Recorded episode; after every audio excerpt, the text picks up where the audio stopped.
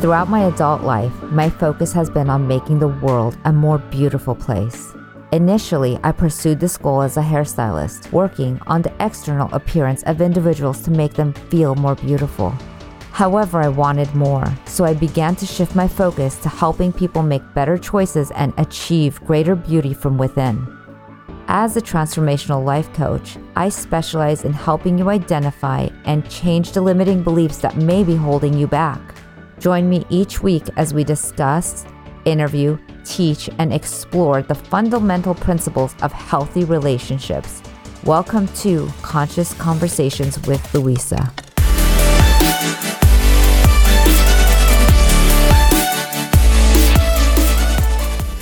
In today's episode of Conscious Conversations with Louisa, I'm speaking with Alex Love Lee. Brian, tell us who you are. And one of my favorite questions is what are the things that instead of me doing your laundry list of bio, right. what are the things that you are proud of yourself for in this life? Sure. So a little bit about me. I'm Brian. I live in Dallas, Texas. I am an introverted extrovert. So I love to be around people and I was terrified to be around people at the exact same time. And that kind of leads into your question is what I'm the most proud of is rather than sit in the prison of my own mind, I was always searching for ways on how to interact with people better. Sometimes I felt like I missed that day in school. And I took the leap. I ran into this guy, Matt, and he taught me how to understand people better. And that's the thing that absolutely changed my life. And I've used it not just for personal success, but now I'm teaching it to other people as well. Wow. How old were you when this happened? This happened 12 years ago and it was a fluke thing. A friend came in to, from out of town and she's like, Hey, let's do dinner while I'm in town. I'm like, Yeah, that's great. And I got to the venue. I just ordered a glass of wine. She's like, Hey, I'm not going to make it. Here we go. Right. Like, like, no, no, no, you need to come over here and meet this guy. I'm like, nope, I already sat down. I have my glass of wine. I'm good. Thanks for ditching out on me. She said, no, trust me, you want to come meet this guy. I'm like, all right, fine. So I went over there and instantly he read my face and I'm like, whoa, you know, and it wasn't Barnum statements like, you've had a tough time in life or, oh, you've lost someone whose name starts with an M, but very specific details. And we were sitting at a table with like six other people. He's like, you this, you this, you this. And it completely blew me away. And after that, I was hooked. And so I started driving from Dallas to Fort Worth to go to, he used to do two classes a month in person in this little bank building. And I would drive over there. And at one point, he created a certification for it. And I went and got certified. And like I said, just completely changed my life. That is amazing. I remember you doing that at Secret Knock with me. And I was like, and then I couldn't help but want to introduce you to everyone with a pulse so I could read their face or have you read their face for me. So I knew how many people I really liked right away, thanks to you assessing the situation. and it, that's the fun part about it, right? Like, so the reason I call the company Subtle Skills is because you don't tell everybody you're doing it, except for when something like when we're at Secret Knock, where it's like, oh, hey, read their face. And then people are either totally on board or they're horrified. Like, they're what? No, uh, nope, i will be over here.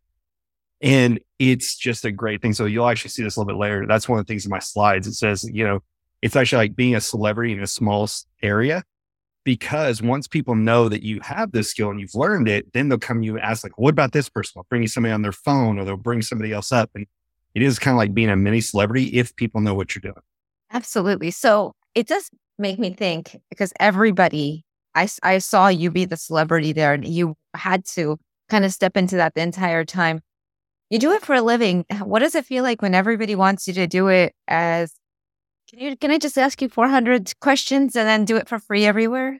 I, so it's fun. Like that's the thing. If I'm at an event already, I don't mind it because when you're doing something you're passionate about, the time flies, right? And it's kind of fun when I go out because I can go out to different places. And if somebody knows, then it's kind of like going and running into friends, right? And so there's not really been an event that I've been to that has just wore me out afterwards. The opposite, kind of like you and I were talking about before we started, is end up leaving more energized because you got to connect with so many different people versus just sitting alone by yourself. It's just ah. a game changer. Yeah. You have such an amazing energy that I can't ever imagine you sitting alone anywhere by yourself. I mean, you exude so much beautiful energy that I was drawn to you regardless of this.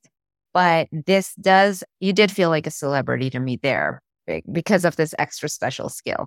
Yeah. Oh, here's the funny thing about Secret Knock. I went as an attendee And then Greg came up there and he's like, and well, we were walking around and they were asking questions. And I remember one of the guys, I, I know his name was like Scorpion or whatever that, you know who I'm talking about? The like the guy who created all the self defense. And he was telling, talking to us about all the algorithms and what they were doing in like defense technology and everything else. Yes. Yes. yes. Okay. Uh, maybe it was Scorpio was his name. But anyway, he, one of the things he said is you can't help broken people all the time if you're broken yourself. Oh, wow. That was a good, right? And so after I read that, Greg tapped me on the shoulder. And he's like, Hey, by the way, and he said it on the microphone in front of everybody, and Brian's going to be speaking tomorrow. And I immediately went, Oh shit. Cause I didn't plan on that. Right. I went as kind of an attendee. And then he gave me that opportunity to talk. And that's another game changer is it's, I would be happy to be at Secret Knock just to learn and sit around and get like the energy and feed off of everybody else and have so much fun. But getting to share with people and see people have the aha moment, I, that just lights me up. So, yeah. me yeah. too. I so relate to that. And I remember I came into this work because I wanted to find out what was wrong with me. I felt broken. I felt like, oh my God, I've got to figure out what's wrong. And in the process, what I discovered was what was right with me. And one of the things that I loved was actually speaking. And so mm-hmm. when you said he asked you to speak, I'm like, ah, that would be such an amazing dream because yeah. I would, a few years ago, think I was going to die if I spoke. And now I, it's my, I can't wait to be on stage. So right. I love it. So what prepared you to be able to do that? Like how, what did you do? I know you were driving to go learn, but like, how did you learn to get comfortable on stage? I still get uncomfortable. Like when I first start, if you really watch me up close, I'm nervous the first few minutes because I start looking around going, there's a lot of people. Once I actually learn to do what I teach, which is focus on one person at a time, then I don't worry about everybody else's there. But if you watch, like I was at, at prosperity camp and same thing. He's like, Hey, you're going to talk. And I was in the back working on a PowerPoint. He's like, all right. And here comes Brian. I'm like, what? I thought I was talking the next day. And so the first few minutes, I, I used to be nervous. But what I learned from Greg and from Steve is they're like, master your opening. Because then when you walk up on stage, you automatically have that same opening over and over and over again. And you just go into that automatic mode for the first second. And then you just bring the rest of your presentation out. But I agree with you. Like, I love, I can show you right now. I have 14 pages of notes from the last Secret Knock because if I'm there, I'm learning from everybody. Right. But to get to be up there and see people get it is just a whole other level, which is why you probably like speaking as well, because it's getting to take so much in, but also getting to give some back. And that makes a huge difference. Absolutely. Speaking of getting it, I used to, I'm a hairdresser. I've been doing uh-huh. hair for 25 years and I'd stand behind people's chair, just like on Zoom, you could see their faces in the mirror, uh-huh. right? And every time somebody it would, I would share something would land, I could see them repeating that to themselves. I'm like, and mm. it was such a mad, it's always a magical moment. And then they leave my chair and I get a text that says, this opened up for me and I took action in this area. And I just assumed everybody had that impact on people. So I love that you said that because as you, I don't know, I have not actually, I'm not there yet to be speaking on stages. So I haven't had the experience that you're sharing about seeing it land a different perspective. Uh, I, so and here's one of the things I love about Secret Knock, right? Is last year when I was there, even before I knew, one of the things I did is I just practiced walking up on stage. To see what would it feel like to be there. So you're creating that muscle memory as well. Uh-huh. And that's the thing is the stage on the side that I ended up walking onto was the stage I actually ended up speaking on later on. By the way, I so enjoyed listening to you and hearing you share there. And you how you shared you were a little uncomfortable. I never saw that. You seem oh, really? oh. so comfortable. no, like there's times I'm like, oh. I always love when people like you share that though, because it makes everyone else feel like it's okay. You're a little uncomfortable and you get to do it anyways. And it it's part of the journey. Right. So I wished while we were doing reading my face at Secret Knock that it was being recorded. It wasn't. Right. So maybe since it's captive audience here, and oh, I oh, can sure. ask you, would you mind telling me what you shared there? Because I swear to God, I literally was like, somebody record this. Yeah. Well, what I'll do is I'll tell you what, I'll I'll go on Instagram. I'll just grab a picture of you and I'll draw arrows and I can share that so that people can look at me and say, yeah. So give me one second. Let me go over here. I turned off Firefox while we're talking. So give me a second to get it back up and running. Absolutely. I'm so extra excited for this. Do you like how I Yeah. caught, caught you off guard on that? I'm like, oh, Well, that's what makes them more fun. And that's why I actually, that's weird. My uh, cutting out for a second. That's what I actually love about it is it's because you can do it on demand. It's not a big deal.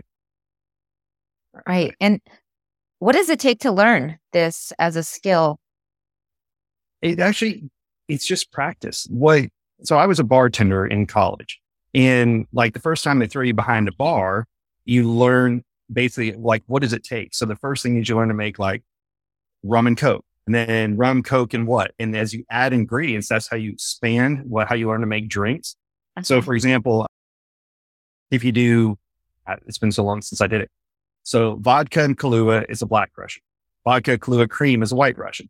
Vodka Kahlua cream and Coke is a bulldog, right? So you just learn to keep adding one additional ingredient, and that's why, like, by the time we're done today, everybody who's watching this will be able to learn the three basic eyebrows and can immediately go out and use it. And the whole reason I teach eyebrows is because eyebrows lead to eye contact. And so when you're looking at somebody's eyebrows, it's naturally you transition down. And that's where you create a connection with people is in this day and age where we're all staring at our cell phones or we're, well, mine was just invisible there or smartwatches or whatever. We're not paying attention to people like we used to. And when you read their eyebrows, that's what helps. Yeah, it does make a, a real connection with the human being you're interacting with where they feel seen and heard. Mhm. And that's when the relationship gets actually deep. 100%. 100%. That is the real game changer is we're so used to, and matter of fact, do you know who Brian Bogart is at all? Mm-mm. Uh, so I met him through Steve Sims, and he actually was with me last month in Phoenix, and we spoke at the same event that Steve Sims was throwing a private speakeasy. And literally, he lined me up to when he was going to talk because what he talked about was that there's like four pillars of what people need. But the pillar three and four was people want to feel seen and heard was three. And then number four was connected with other people. I'm like, dude, you're just lining me up for my speech because that's what I teach is how do you make people feel seen and heard? And I, there's a testimony I need to put up on Instagram of a guy who I was explaining about ears versus eyes and his assistant had larger ears. And I said, okay, well then, you know, use, and when I say this, your ears are always larger than your eyes. But when you look at proportion of somebody's face, are their ears larger or smaller? Well, if they're larger, then they, they tend to be auditory people. And so he had a phone call with his assistant. And they, I had to go. And uh, he's when he's talking to her, he's like, "Hey, I I hear you. I hear where you're coming from. I'm listening to what you said." And when he hung up with her, she sent like this long, detailed email. Normally, her, her responses are like, "Thanks," and that's it. But because he was speaking her language by using auditory terms, it changed the way that she wanted to interact with him. And it, it's just a game changer on things. So It really is. And I remember I interviewed this lady and I was asking her what had her really win in raising beautiful children. And she said, while everybody else was really concerned about who they were, you know, what profession they were going to be in, her Right. concern was that they were seen and heard. And I literally thought, and I brought that into my life with my children. And I thought, oh my God, I, my mantra has been, I hope I don't screw them up. right, I've been so afraid of uh, not doing it right that I, I was not doing it right because I wa- I was coming from fear as opposed to the experience of having my children have their own vision and they get to be seen and heard. that's everybody wants to know that they matter. Right. And we all get lost in so many things and that we don't feel like, are we a person at times? Right. We feel like a number. We feel like nobody sees us. And that's what really does change it. When you really truly give people your time and attention, it is a game changer. And am I just as bad as anybody else? Like, look, I have a four year old daughter. Sometimes she's playing in sand and I'm over on my phone or whatever. But then I purposely take time to talk to her and tell her what I appreciate about her and the things that she does because it makes a difference, right? I mean, you look at how many people we all want to be know that we're enough for the people that care about us. Like sometimes we get too wrapped up in people who don't really matter. or We're so worried about outside perception. And as you get older, you learn, oh, I don't care so much about that. I only care about the people that I care about. But, you know, as a kid, man, I can't imagine being a teenager this day and age. Like you have social media and you've got all these things and you have to fit into so many different buckets now. It's insane. And that's the challenge is like kids right now. And this is one of the reasons that I also started teaching this back in 2019. So to answer kind of a previous question, from 2011 and when I got certified in 2012 to 2019, I used this all for just me. And then in 2019, we were starting to travel around and I was going somewhere every 90 days. I thought, well, I just want to teach this when I'm going to places. And that's when I really put subtle skills together. And the whole reason I call it subtle skills is because you don't tell people what you're doing. But when I started teaching it and you see the impact it makes, and what I, I do teach people is you want, you want to test this and not tell anybody else about it servers, when you're at the airport, gate agents, hotels, because nobody pays mm-hmm. attention to those people. And what you'll get is you make them feel like a person instead of just transactional interactions. And then every person after you has a better experience, right? People love to share the story about when they go and pay for the next person line Starbucks, right? And it's a, it's a great, great effort. I applaud people who do it, but you can do it so much easier because if you make somebody feel like a person, every other person they meet that day gets that same level of respect and everything. It's just, I love that. I love that. And it's so true. So sorry, I got distracted. My, I'm now looking for pictures of me. Here, I'm going to grab a fun picture. Can't wait to see which one you yeah. picked. well, because it'll actually lead me into the part of what I was going to show today. So I'm to grab here, capture it. Then I'm to share my screen a different way. I'm impressed with the extra special tech skills you have too, because I'm not blessed with those yet. I'm going to say I didn't used to be blessed with them. I invite that beautiful skill into my life. All right. Can you see this picture? Yes. It says JPD. Well, actually, it's supposed to be a picture of you. Okay. Hold on one second. Let me go back. And why is it not showing it all? Hold on one second. You just got them talking about my tech skills, and then I I know. I'm sorry. I they created that one. right. There you go. So oh. uh huh. So I purposely picked this one because in this day and age, this is what a lot of people can see, and that's it. And so when we're looking at people this day and age, I can still, even with seeing this part here of your forehead, uh-huh. this part here, and your eyes, I can still tell a lot about it, right? So this part right here, as I draw the arrow, Uh-huh. All right. So I'm going to make this a little bit smaller on the arrow size. All right. So this area right here of your forehead, that means you're process driven. Step one, step two, step three, step four. So I know if I jump from step one to step four, you're going to stop and go, well, what happened to two and three? So this is what's called a brow ridge. And so when I see that on people, and so I'm in sales, I'm a regional vice president, I sell technology. In addition to speaking, I know if I'm dealing with somebody who has that brow ridge, I have to go and explain every step of what we're doing because they don't want to just say a meet and greet and then get to the final product. They want to know what's going on behind the scenes. So I would actually over communicate with this person all the different steps that we're going to go through from the time you sign the contract until the time we're going to deliver our product. What is everything that you can expect along the way? And people who have that brow ridge also love to reverse engineer things, right? Because you may want to go and do it your own way. So just that brow ridge right there, I can tell that part. Now, so if we want to take that part out, so the other thing that we can do is we can take from the inside of somebody's eye to the outside, you can look at how does their eye angle. And I'll show this in the PowerPoints here in a second, but see yours actually angle up. So what I know is that means you have the optimist. You want to hear about the positive side of things. So if I'm selling something to you, then what I'm going to end up doing is I'm going to talk about here's all the benefits, here's the features, here's all the positive things that we had to do for the product and how everyone's going to benefit. Now, conversely, if your eyes angled down, and I'll show a picture of that here in a minute, then I would talk about all the obstacles that we overcame. Because when somebody's eyes angle down, they are used to seeing the problems that could occur. And I know that because I used to have that. I was raised by a dad who could tell me everything that would ever go wrong with a project. So I became great at troubleshooting things because I was always thinking, oh, yeah, but what about this? Oh, yeah, what about that? Once I got into personal development, my eyes actually angled up. We get to see that here in a few minutes. Wow. And so that's just from looking here. Now you also have straight eyebrows, right? Get straight to the point. Don't waste your time. Right. And then you have a rounded forehead here. So you're outside the box thinker. You want to know how does everybody else do it? And then you're going to do it your own damn way anyway. Right. And so that those 100%. two things, the rounded forehead and then the brow ridge, that's part of why you want to understand every step because you may have a better way of doing it.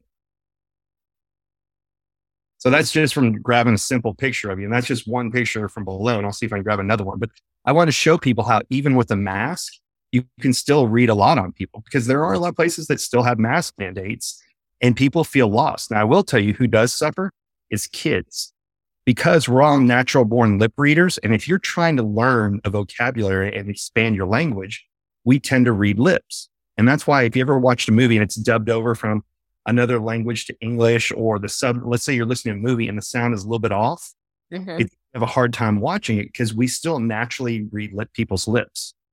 And Absolutely. so kids, kids can't read lips. And not only is it harder for them to hear, but they can't watch to mimic what the lips are doing to make that sound. That's a and great. To, oh yeah. It, I'm just telling you. Wow. Wow. I haven't, I hadn't even thought that, but I'm also thinking of all of the expressions that we have on our face that get hidden behind the mask for the has been hidden behind the mask for the last two years and self-expression is suffering. Oh absolutely. You can't tell if somebody's really smiling unless they smile so big that you see the crinkles on the side of their eyes. We don't know if they're smiling behind a mask so sarcasm has gone to a whole other misunderstood level because when you say something sarcastic you usually laugh.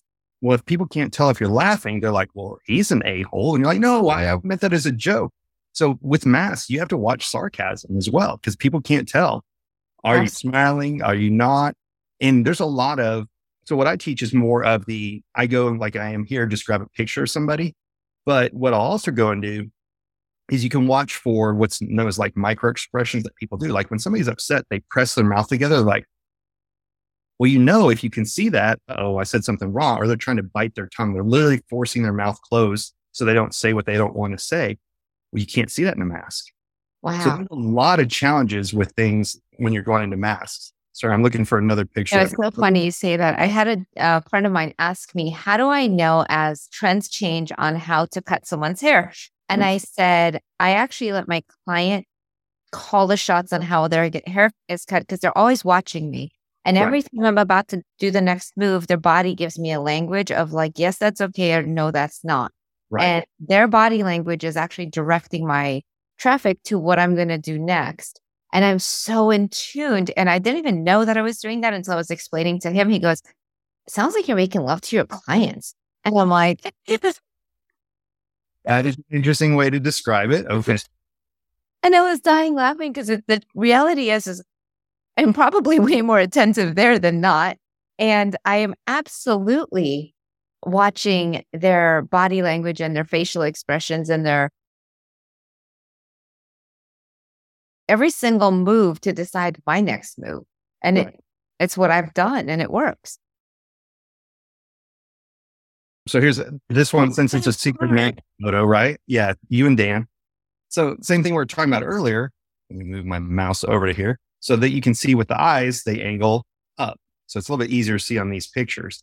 So when you look at someone, eyes angle either angle up, that's the optimist, even keel, give or take, doesn't really matter. Down, they see the downside. So you look at yours, I know that I should always be talking about the positive side of things. As a matter of fact, if I start talking too negative, you shut down. You're just like, that's not what I want to hear. And you tune people out. So you may still be nodding, but you're not paying attention to them anymore because you're like, why be so negative? Right. And so when I look at somebody like that, that's just a perfect example of that.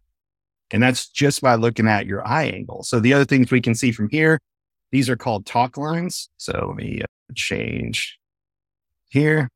So this right here is a talk line. So I know you're somebody who enjoys a good conversation. Now you just told us what you do for a living, right? But I know even if I had no idea what you did, you enjoy a good conversation. And it's your face telling us this. And people I know are listening and going, this is bull. But we say what we understand about face reading. So this has been around always since the Greeks. And it actually used to be taught in school. And because that, it became part of our everyday language. But then they took it out of schools because it got lumped in with phrenology, which is bumps on the, the head.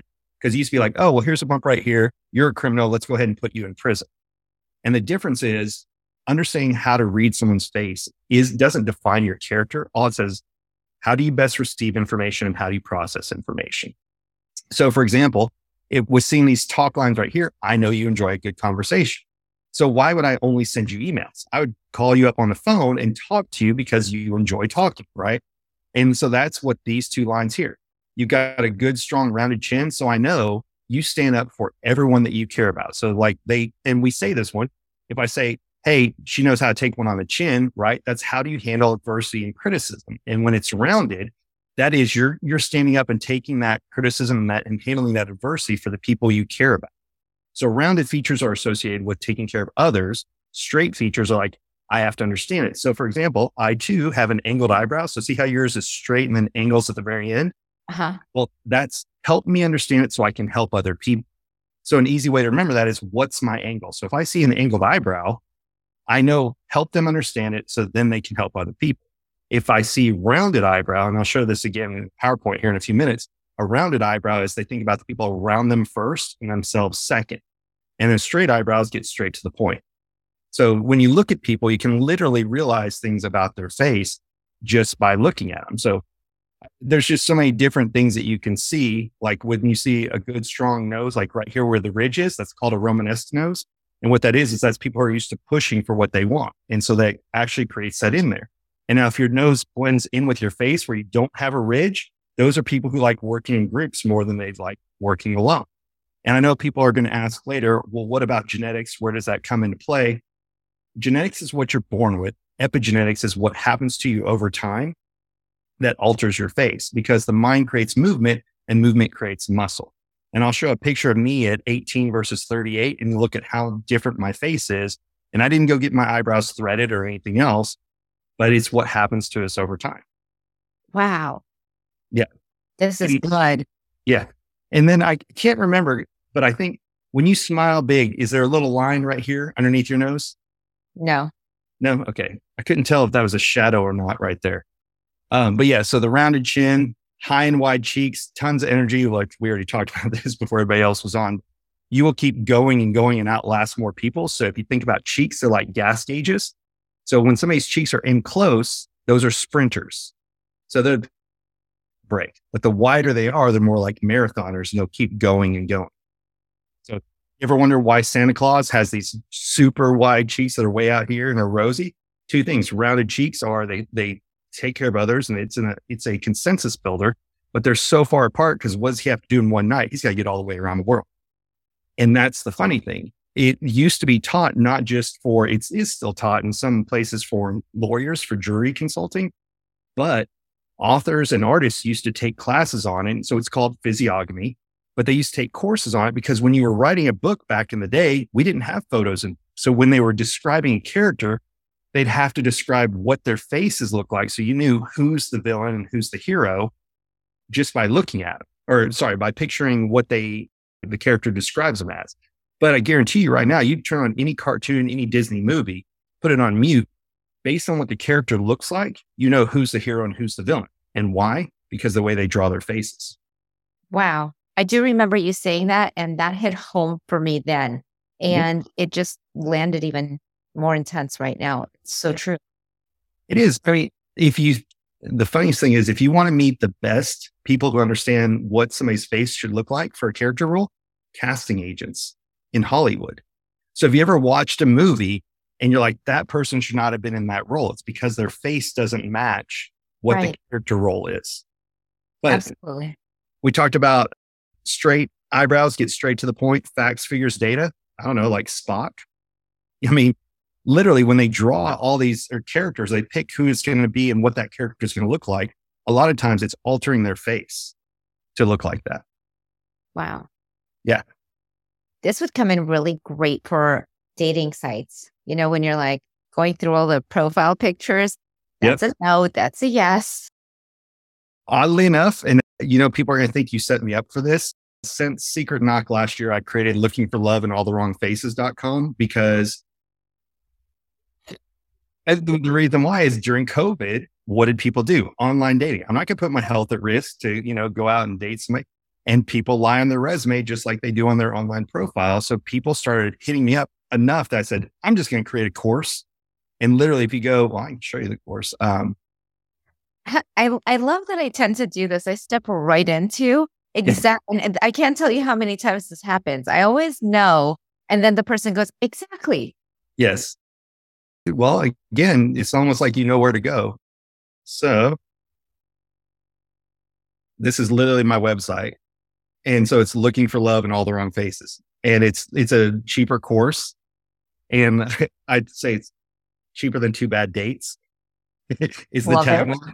Yeah. And so that's the whole thing. Now, what I did with this one, and this is actually kind of interesting. Someone you should interview on in the future. She wrote a book called Diagnostic Sales and Marketing. And what she learned is by working with people who had were in having an MRI done as they were working on them and asking them questions and things, they looked at how the brain reacted. And so what she taught me is when you're first teaching a concept to people, start with cartoons because we get too wrapped up in the actual details of someone's face or the details of a product, whatever. So people learn faster through cartoons. So unlike my regular course, this is all done with avatars and cartoons so people could learn it faster. But it was really cool. Kimberly Slavik is her name. And, but she wrote a book, Diagnostic Sales and Marketing. It's a great book if you're dealing with people. Like people hate to be asked questions because they feel put on the spot. So all you want to do is craft something that people say like, yes, that's right. Or they answer it. So I'll share the book with you later on. I would love that. This is brilliant. Yeah. So why do I call it facial analysis? Because when I say face reading, people go, Oh, can you read palms too? And I'm like, no, I have know nothing about that. So I call it face analysis. And then why is it face? Because it's find, access, convert, express. That's what you're doing. So you find a facial feature, access what it means, then convert it. So how would they best hear it? And then express it that way. And so I'll give an, an example of this in a weird way. And you may have heard this one before at, at Secret Knock. I went to a wedding at Jekyll Island last January. It was actually, they got married uh, the day, January 1st, they got married. And at the reception dinner, I noticed that the guy serving us wine and serving our table is it said where he's from on the name tag and said he was Hungarian. I'm like, wait a minute, okay. I went to Budapest. I, I know Hungarian. Let me go and, and look. And I keep it on my phone phonetically. So he came back and he filled up my wine glass. And I said, Köszönöm. And the guy stopped. He's like, you speak Hungarian? I said, well, I've been to Budapest and, you know, we learn basic phrases. It's out of respect. And he went and brought other servers. And guess whose glass was never empty that night? Not just me, anybody else at my entire table. So nine other people benefited from me taking two seconds to make that guy feel seen and heard.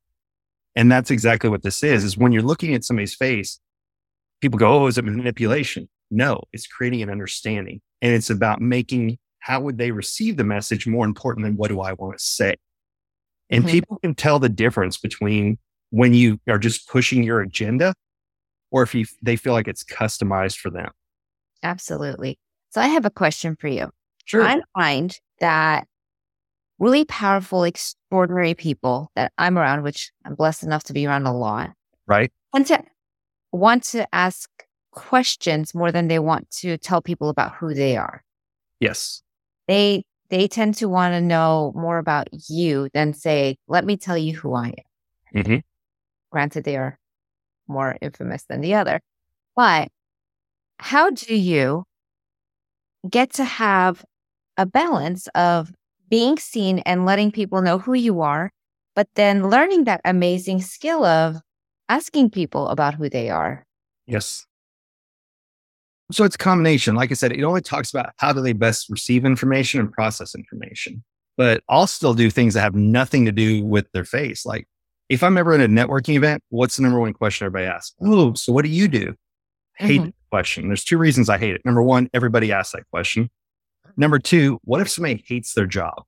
And now you just ask them a negative thing that they're going to associate with you. So I stopped asking, what do you do? Interesting. So I change it to, hey, especially right now, all right, when you can go on vacation next, where are you going to head and why? You'll learn more about somebody because we choose our vacations, right? Like we plan them out. We'll go to work for, you know, six months so we can go have one week of fun. And we'll put more planning into that one week of fun than we did the previous six months of work. So you'll learn more about somebody by asking them, Hey, I'm, i need a new book or new audible is what do you recommend? Or, Hey, where's your next place you're going to go on vacation when you can't? Because wow. that tells you a ton about people. Absolutely. You you even get to know whether they love what they do or not in that question. Exactly. I'll answer that. Yes. But if I say, yeah, what do you do? Oh, hey, so what do you do? People are thinking, oh, hey, what can you do for me? Or like I said, what if they hate their job? And now they're like, well, you know, and now they're in a bad mood and they blame you subconsciously for it. Absolutely. I used to have a client whose father was a, a doctor. And every mm. time he went on vacation, he would tell people he fixes elevators for a living because everybody needed a exposure. That and that's exactly it. Oh, oh, you're a doctor. Oh, I've got this spot here. You know, you name it. Right. Well, it's almost like me saying, "Can you read my face?" But it's but again, I love it. So that's the fun, and I like going and finding the Instagram pictures because what people say is, "Oh, you're cold reading somebody because you're looking for them to nod or whatever." I'm like, send me a picture. And my favorite thing to do is I'm like, okay, let's not make it about you. Show me a photo of somebody on your phone that I don't know that isn't here, and I'll tell you what I see, and you can agree or disagree. And that's where the proof is in the pudding. Because if you can look at a picture of somebody else that's not there, that person has no reason to give away anything. Like you're talking about how people subconsciously, when you're cutting their hair, will react and move uh-huh. because it's about them. But if you're reading a photo of somebody, then it's not about them. Correct. Yeah. Correct. And so what I do is I go all the time, like, and this is where it really it changed for me. I used to be a part of a what we call the pro demo team. And it was any account over a million dollars. They flew me and two other people out to do the presentation. And I could practice everything in my hotel room. Is the PowerPoint working? Is my projector working? You know, is the uh, demo itself working? Everything was great. I had most things nailed down except the people because I never knew, well, what about the people? Tell me, you know, you can look up people and Google them to a degree.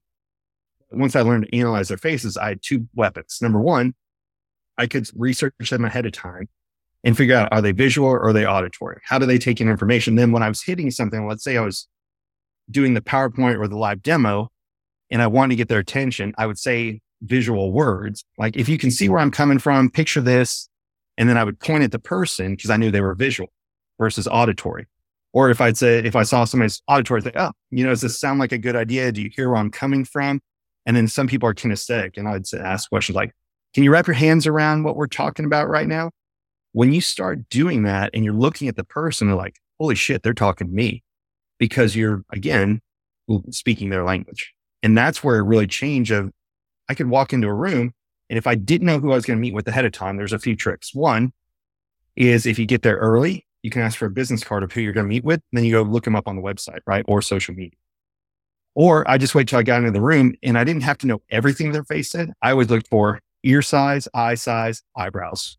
And those three things alone, I could at least break into understanding who that person was to make them feel seen and heard.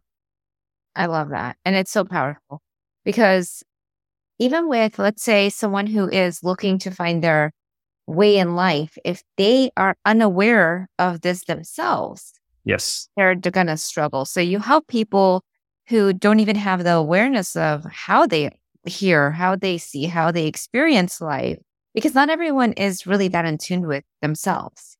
100%. The very first person that you end up when you learn to read faces, stand in front of a mirror and you're like, holy crap, why have I never noticed like the angle eyebrow that I have?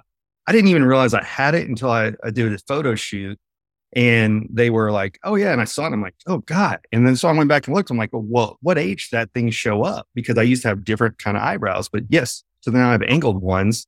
Yeah. So ears, right. eyes. What would you say on how whether I'm auditory or show me more of your ear because I could only see a little bit. All right, so see you have you have larger ears, right? But you also have large eyes, so you're kind of like a double threat. But it's very easy to see people. As a matter of fact, let me show you one of my pictures here. So for you, I would either visual or auditory. Both are good with you, right? But it's easy to see when somebody's the opposite way. So let me show you something. I'm so fascinated with this because I truly love people and I love feeling and understanding people. And this just connects even more. And that was the whole thing. We were kind of talked about this, like how I read your face. So I'll go through this real fast. Uh huh. Well, actually, I'll just get you the one, then I'll come back to this. Because this is one I love to show people. So we'll do today backwards. Okay. Did you ever see the show The Voice? Yes. Okay. So what do they do? They start by they listen to people. I mean, they decide if they like them, they turn around to see what they look like, right? So here are a few judges from The Voice. Now, what do you look at when you see them? You're like, oh, look, there's four celebrities. But I look at those people and what I see is these are people that I would call or send a voice text versus an email or regular text because look at their eye ear to eye ratio now that I've highlighted it Uh-huh. and how much larger their ears are. Right. So if you look at each one of those people, so those are 100% auditory people. Now people go, yeah, they're, they're musicians. I'm like, doesn't that just prove my point more? You know, Right? Yes. But why were they picked to be on The Voice where they listen to the person first? And if they like what they hear, then they turn around and see what they look like. Um, this is amazing, actually. Yeah. So I'll go back a few now. Because I, I want to show people the number one thing is anybody can learn it. And that's the whole big thing is I didn't come up with this. This was literally taught to me. And you asked the question, how do you learn? Well, I would learn one eyebrow and I'd go out and test it. And then I'd learn another eyebrow and I'd go out and test it. And when I was giving presentations, I would figure out, like I was saying, okay, if they look like they're more visual, when I turned to them and I was talking to them, I'd, I'd use auditory or visual terms. Can you picture this? Do you see where I'm coming from? You could even go in, and this is where it gets a little bit crazy. Go and read a longer email from someone, and people will tell you what how they want to be talked to. Because in their letter, it'll say things like, "Listen, it just doesn't sound like this is a good idea. I don't hear where you're coming from." And you're like, "Okay, that person's auditory," or you know, yeah. I mean, you can literally just dissect what somebody tells you.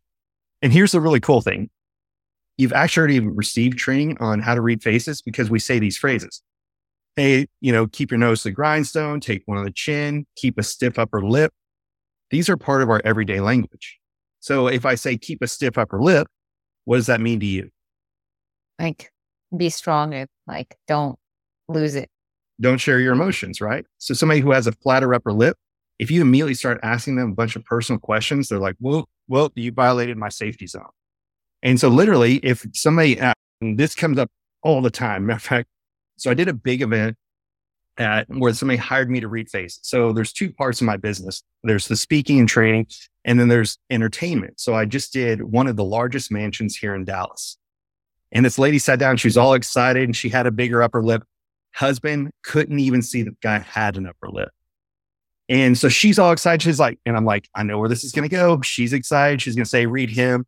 And he already had his arms crossed and, and he has no upper lip. And he's like, nope, nope, nope. So I know right away who wants to have their face read and who doesn't like it. Now, with that being said, if somebody has a flatter upper lip and they volunteer to have their face read, that's somebody who's challenging themselves because they don't like the idea of that.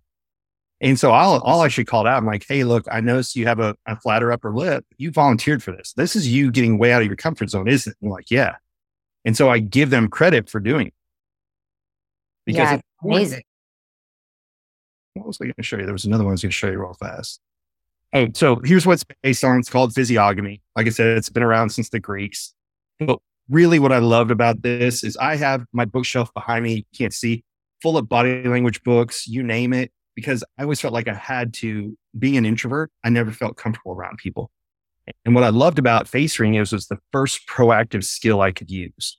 And that was a real game changer for me is because I felt prepared. And a good example that I went to Steve Sims event, the speakeasy in San Diego. And what I did is he added me to his Facebook group. And as people were talking about, Hey, I'm so excited to be there and everything, I would just take a picture of their face and I'd analyze their face. When I walked in, I felt like I was meeting with friends versus random strangers. Mm, I just walk up and start talking to them. They're like, Oh, yeah, is this your third or fourth time here? And I'm like, No, this is my first time here. But I felt comfortable because I got out of my own head and into the present moment. And that's what really changed it for me. But with that being said, I think everybody needs to read body language books. These are two of my favorite ones. What Everybody's Saying by Joe Navarro. That one's reading other people's body language. And then You Say More Than You Think is by my friend Janine Driver. And that's examining your own body language. Mm. The, the problem with those right now, we're doing things like we are in Zoom right now.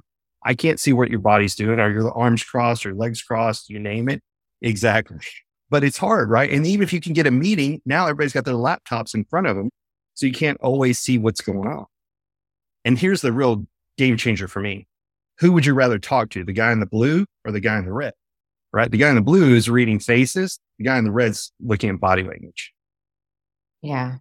And so you're giving people, I, so again, body language is super important. You have to know if something's going wrong in a room. And to your point, when you're cutting hair, people react with their body when they're afraid to say something. So you have to learn body language. But when you're giving or reading their faces, you're giving them your time and attention and they feel seen and heard. Absolutely.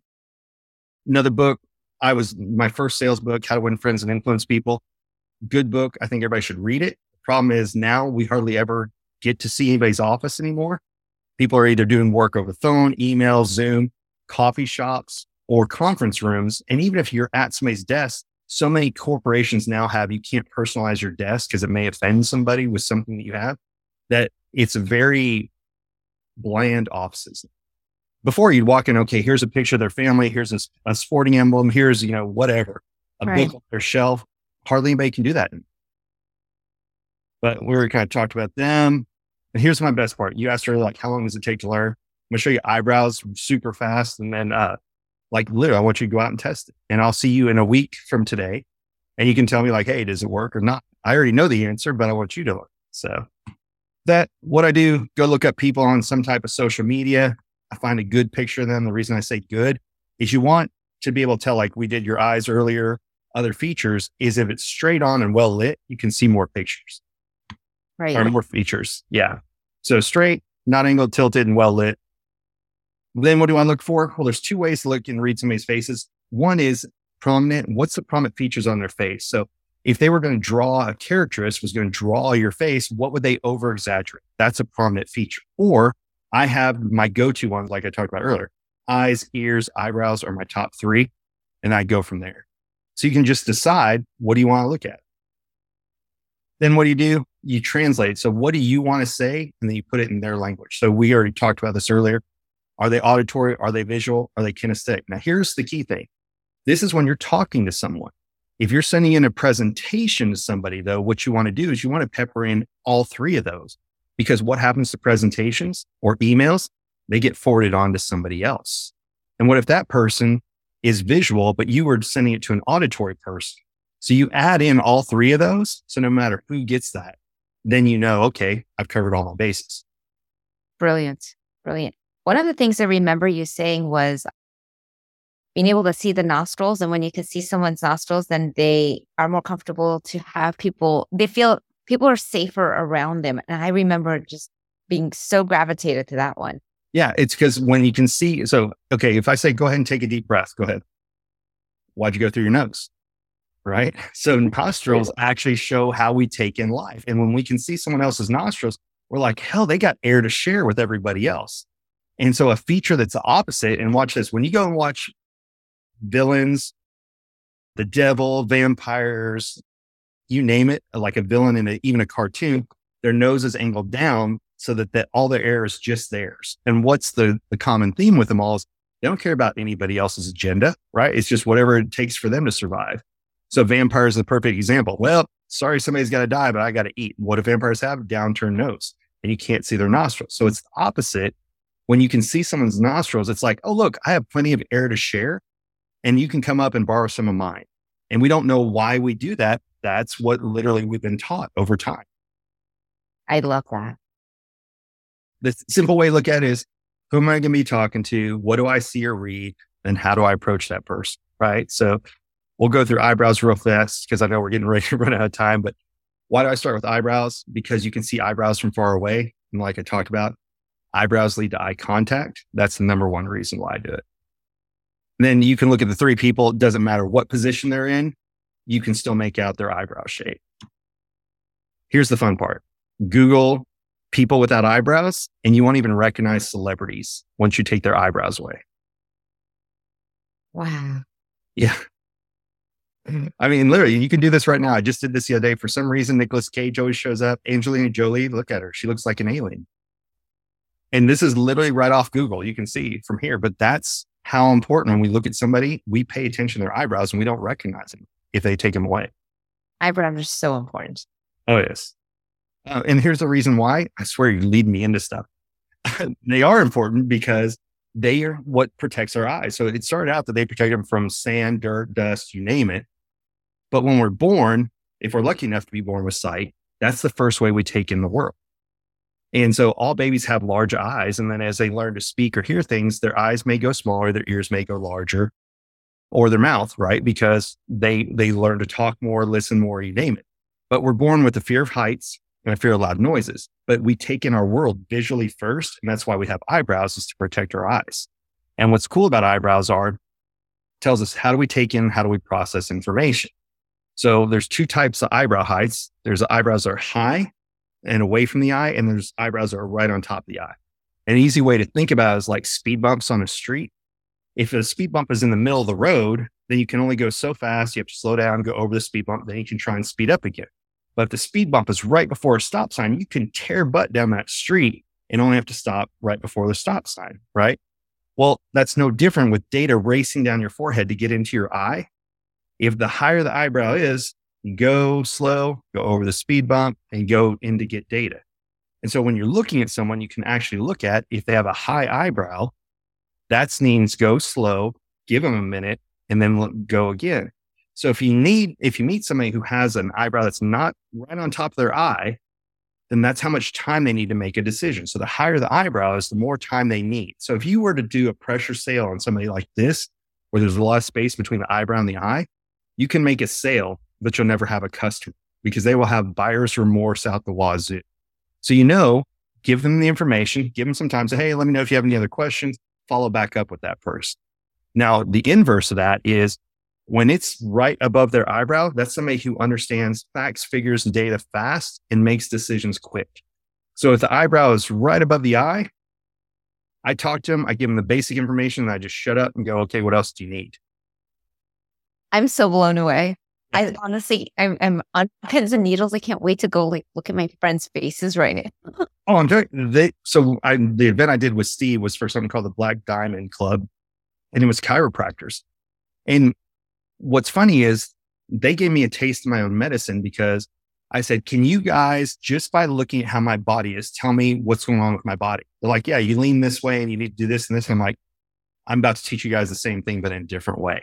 So all these different things about the body are there. But again, we're not trained as chiropractors. So I can't tell that I'm leaning or whatever, but they could just by my stance alone tell me where I need this and this and why I'm leaning. So it kind of reaffirmed this but this is just what our face says about us. I love. Yeah. So I'm going to show you three more eyebrows, and then we'll kind of race to the end here because I know we've been on for a little bit.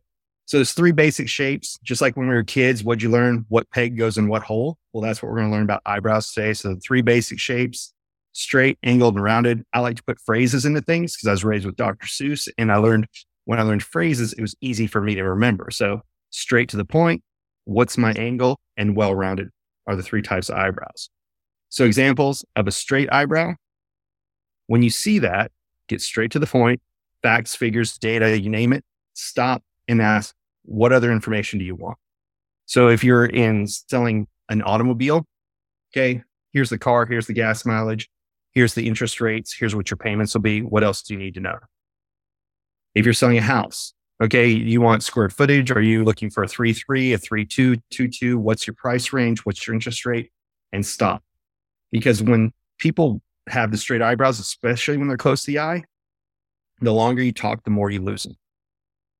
And mm-hmm. so that's how you, I change my pitch depending on who I'm talking to. There was a guy that used to be over a state that I did a lot of business in. He had the most dramatic angled eyebrow ever. And so I knew I had to involve him in every single process because the what's my angle right here help them understand it so they can help other people. So an angled eyebrow isn't a bad feature. It just means I need to understand it first and then I'll help people afterwards. But if I don't understand it, I can't help people. That's how I got mine. Once I became a corporate trainer, what did I have to do? I had to learn the material so I could regurgitate it and help other people learn it as well. So when now, because I like to be involved, you ask questions like, well, what do you think? So if I was selling, and again, using real estate as, as an example, I would ask the people, I would involve the people in the entire process. Hey, this is the next step of it, especially you, right? Because you have the process driven things. Here's our next step of what we have to do. And I would keep you involved in the process the entire time.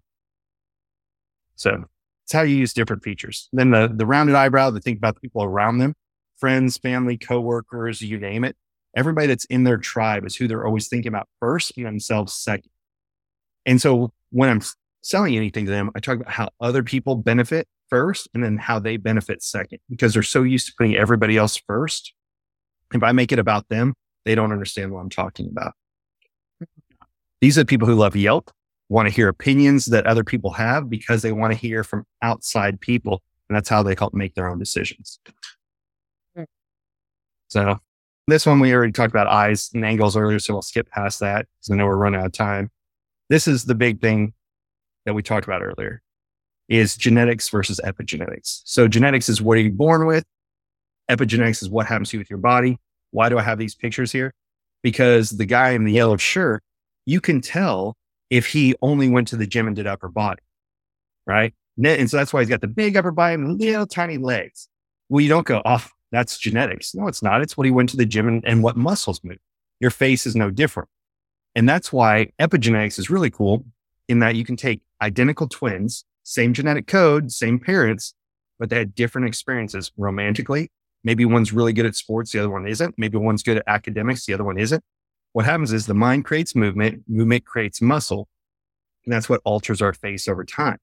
And that's why two things that we don't recognize somebody. If somebody ever has a stroke and you see their face like fall, we don't recognize them. Or a lot of times, if we go to an open casket funeral, you look at the person, you're like, that, that doesn't look like Bob. It's because all those, that tension in their face is gone. And those tension is what creates all the lines in our face and the movement. So like we we're talking about your talk lines, that's a result of you talking and it creates those lines over time. You weren't born with talk lines. You, you earn them over time. And so the lines on our face are like maps of where we've been to tell people how to go in the future with us. I would like to pretend that those are not there. Well, they're only there when you smile. Yeah. They are definitely there. Right. So, you know, throwing myself out there, just like you guys, that's picture me at 18 versus 38. And if you look, wow. like my eyebrows were different. My eyes used to both angle down, like I talked about. And that's the way I was raised was always look out for the problems. You need to, you know, keep anticipating what could go wrong. As I learned to overcome that, my eyes actually angled differently. Again, this angled eyebrow I didn't have when I was a kid there. And look how even my ears used to stick out because ears are like wind drag. So the more your ears stick out, the more you push back on how it's done by everybody else. And then as you become more of a conformist, your ears go back closer to your head. That I'm just so blown away with this. Brian, I, I literally feel like this needs to be in schools. Like every child needs to learn this. Every student needs to have this as their I imagine how much it would help in in I mean, if I had this years ago, my business would be thriving on a whole different level. So I'm actually speaking next month at the Texas Educators Association because I'm teaching teachers not how to, I'm first starting with how to understand your coworkers better, but then how to understand your students. But you're 100% right. Look, one of the things that, and I was reading about this because I, again, I have a four year old about to be five. Kids are in a really weird phase because everything is perfected for them, right? Remember, in growing up as a kid, I had to pick up the phone, call, hope somebody answers, no caller ID or anything. And you had to get over that and make that phone call. Kids now have text messaging where they get to perfect or create the perfect text. How many times do you see a kid take 85 photos? They didn't have to do like us where we took it and had to take it to the Kodak store and hope it was a good picture three weeks later. Right. So they're trying to create all these perfect things. They can craft an email, text, perfect a photo they're looking for perfection. They don't understand how to have just face to face conversations anymore. It's terrifying. Like kids today, the idea of, of picking up a phone, calling somebody is the same fear that most people have this day and age of public speaking because their entire world is about creating perfection. And that's not reality, but that's yeah. what they're used to. You know, and we're all guilty, but don't get me wrong. We don't put all the shitty stuff in our life up on social media. We put the things that we think will make other people happy or something we want to share and we want to share good things. But kids live in that entire world today. And that's exactly why I wanted to start teaching it was I was that introvert. I was the one who was out in public, but I was living in the prison of my own mind. This body language got me partially out of my way. This is the skill that got me out of my way completely. Am I still nervous in crowds? Yeah. Am I still nervous to get on stage? Yeah. But I have a tool to help me get over that. And once you learn to focus on other people, you quit you get out of your mind, right? Because you're overthinking too many things. But when I'm focusing on other people, I'm not thinking about me. And if you have you ever read the book Man's Search for Meaning by Viktor Frankl? No, I've Oh. heard of it. I hear it's amazing, but I have not read it yet. It's a fantastic book. He actually was a Holocaust survivor. And literally from the time they got off the train, somebody pointed this way, you live. Somebody points this way, you went to the gas chambers. But Mm. what he he survived the entire incarceration there. And what he found is the people that were trying to survive, not just because, well, I want to live, like the will to live is strong, but it was the people who wanted to see their husband, wife, daughter, son again, or their parents, grandparents, you name it, that were trying to live to see other people outlasted everybody else. And that just goes to show you the power of when you do things for not just yourself, but for other people, we have more intensity. And it's just crazy.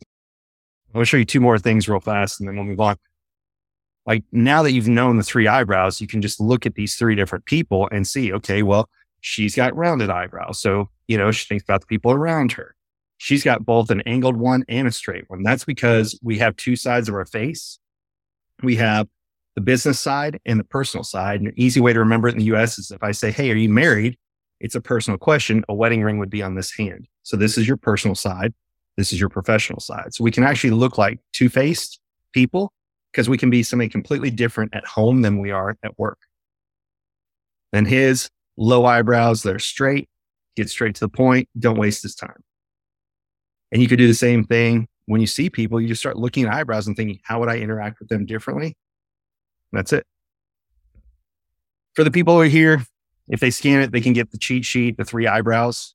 So I'm going to be changing this for the event we're at next week, but that's what's up there right now. They can just scan it, throw in the email address, then they'll get that. So You know, I have to say, you are the first person I ever saw the barcode with. And I was like, this is the coolest thing ever. Oh yeah, because I go in and I can change where it leads and everything else. Oh, it and look, we all carry business cards around, or you've seen what I have. I actually carry around where I can draw faces. Whoops, where I can draw faces, and I put a QR code on the bottom of that as well. So, I yeah. think genius. Yeah, you were the first one I ever saw that with. And now I'm cool enough to have it on my business cards too. Oh, you have to. It may, especially with COVID and restaurants not doing menus or anything, and we're so used to QR codes, people automatically do it. Now, I'm still amazed some people can't figure out how to make it happen, but it is a lot easier than carrying around 500 business cards. That So- is for sure. Yeah. I literally cannot wait to see you next week. And I am so, so excited that we had this opportunity because I can't wait to show you off now. Oh, yeah. Um, thank you. Yeah. Thank you for the opportunity. This was fun. It was. And uh, I get to see you next week. And I cannot wait to see what we both get to create. Yes. So, well, let's go sit by each other for sure. Absolutely. And I'll be like taking pictures of you on stage. Fantastic. All right. I'll see you t- next week. Sounds perfect. Thanks, guys. Bye, y'all.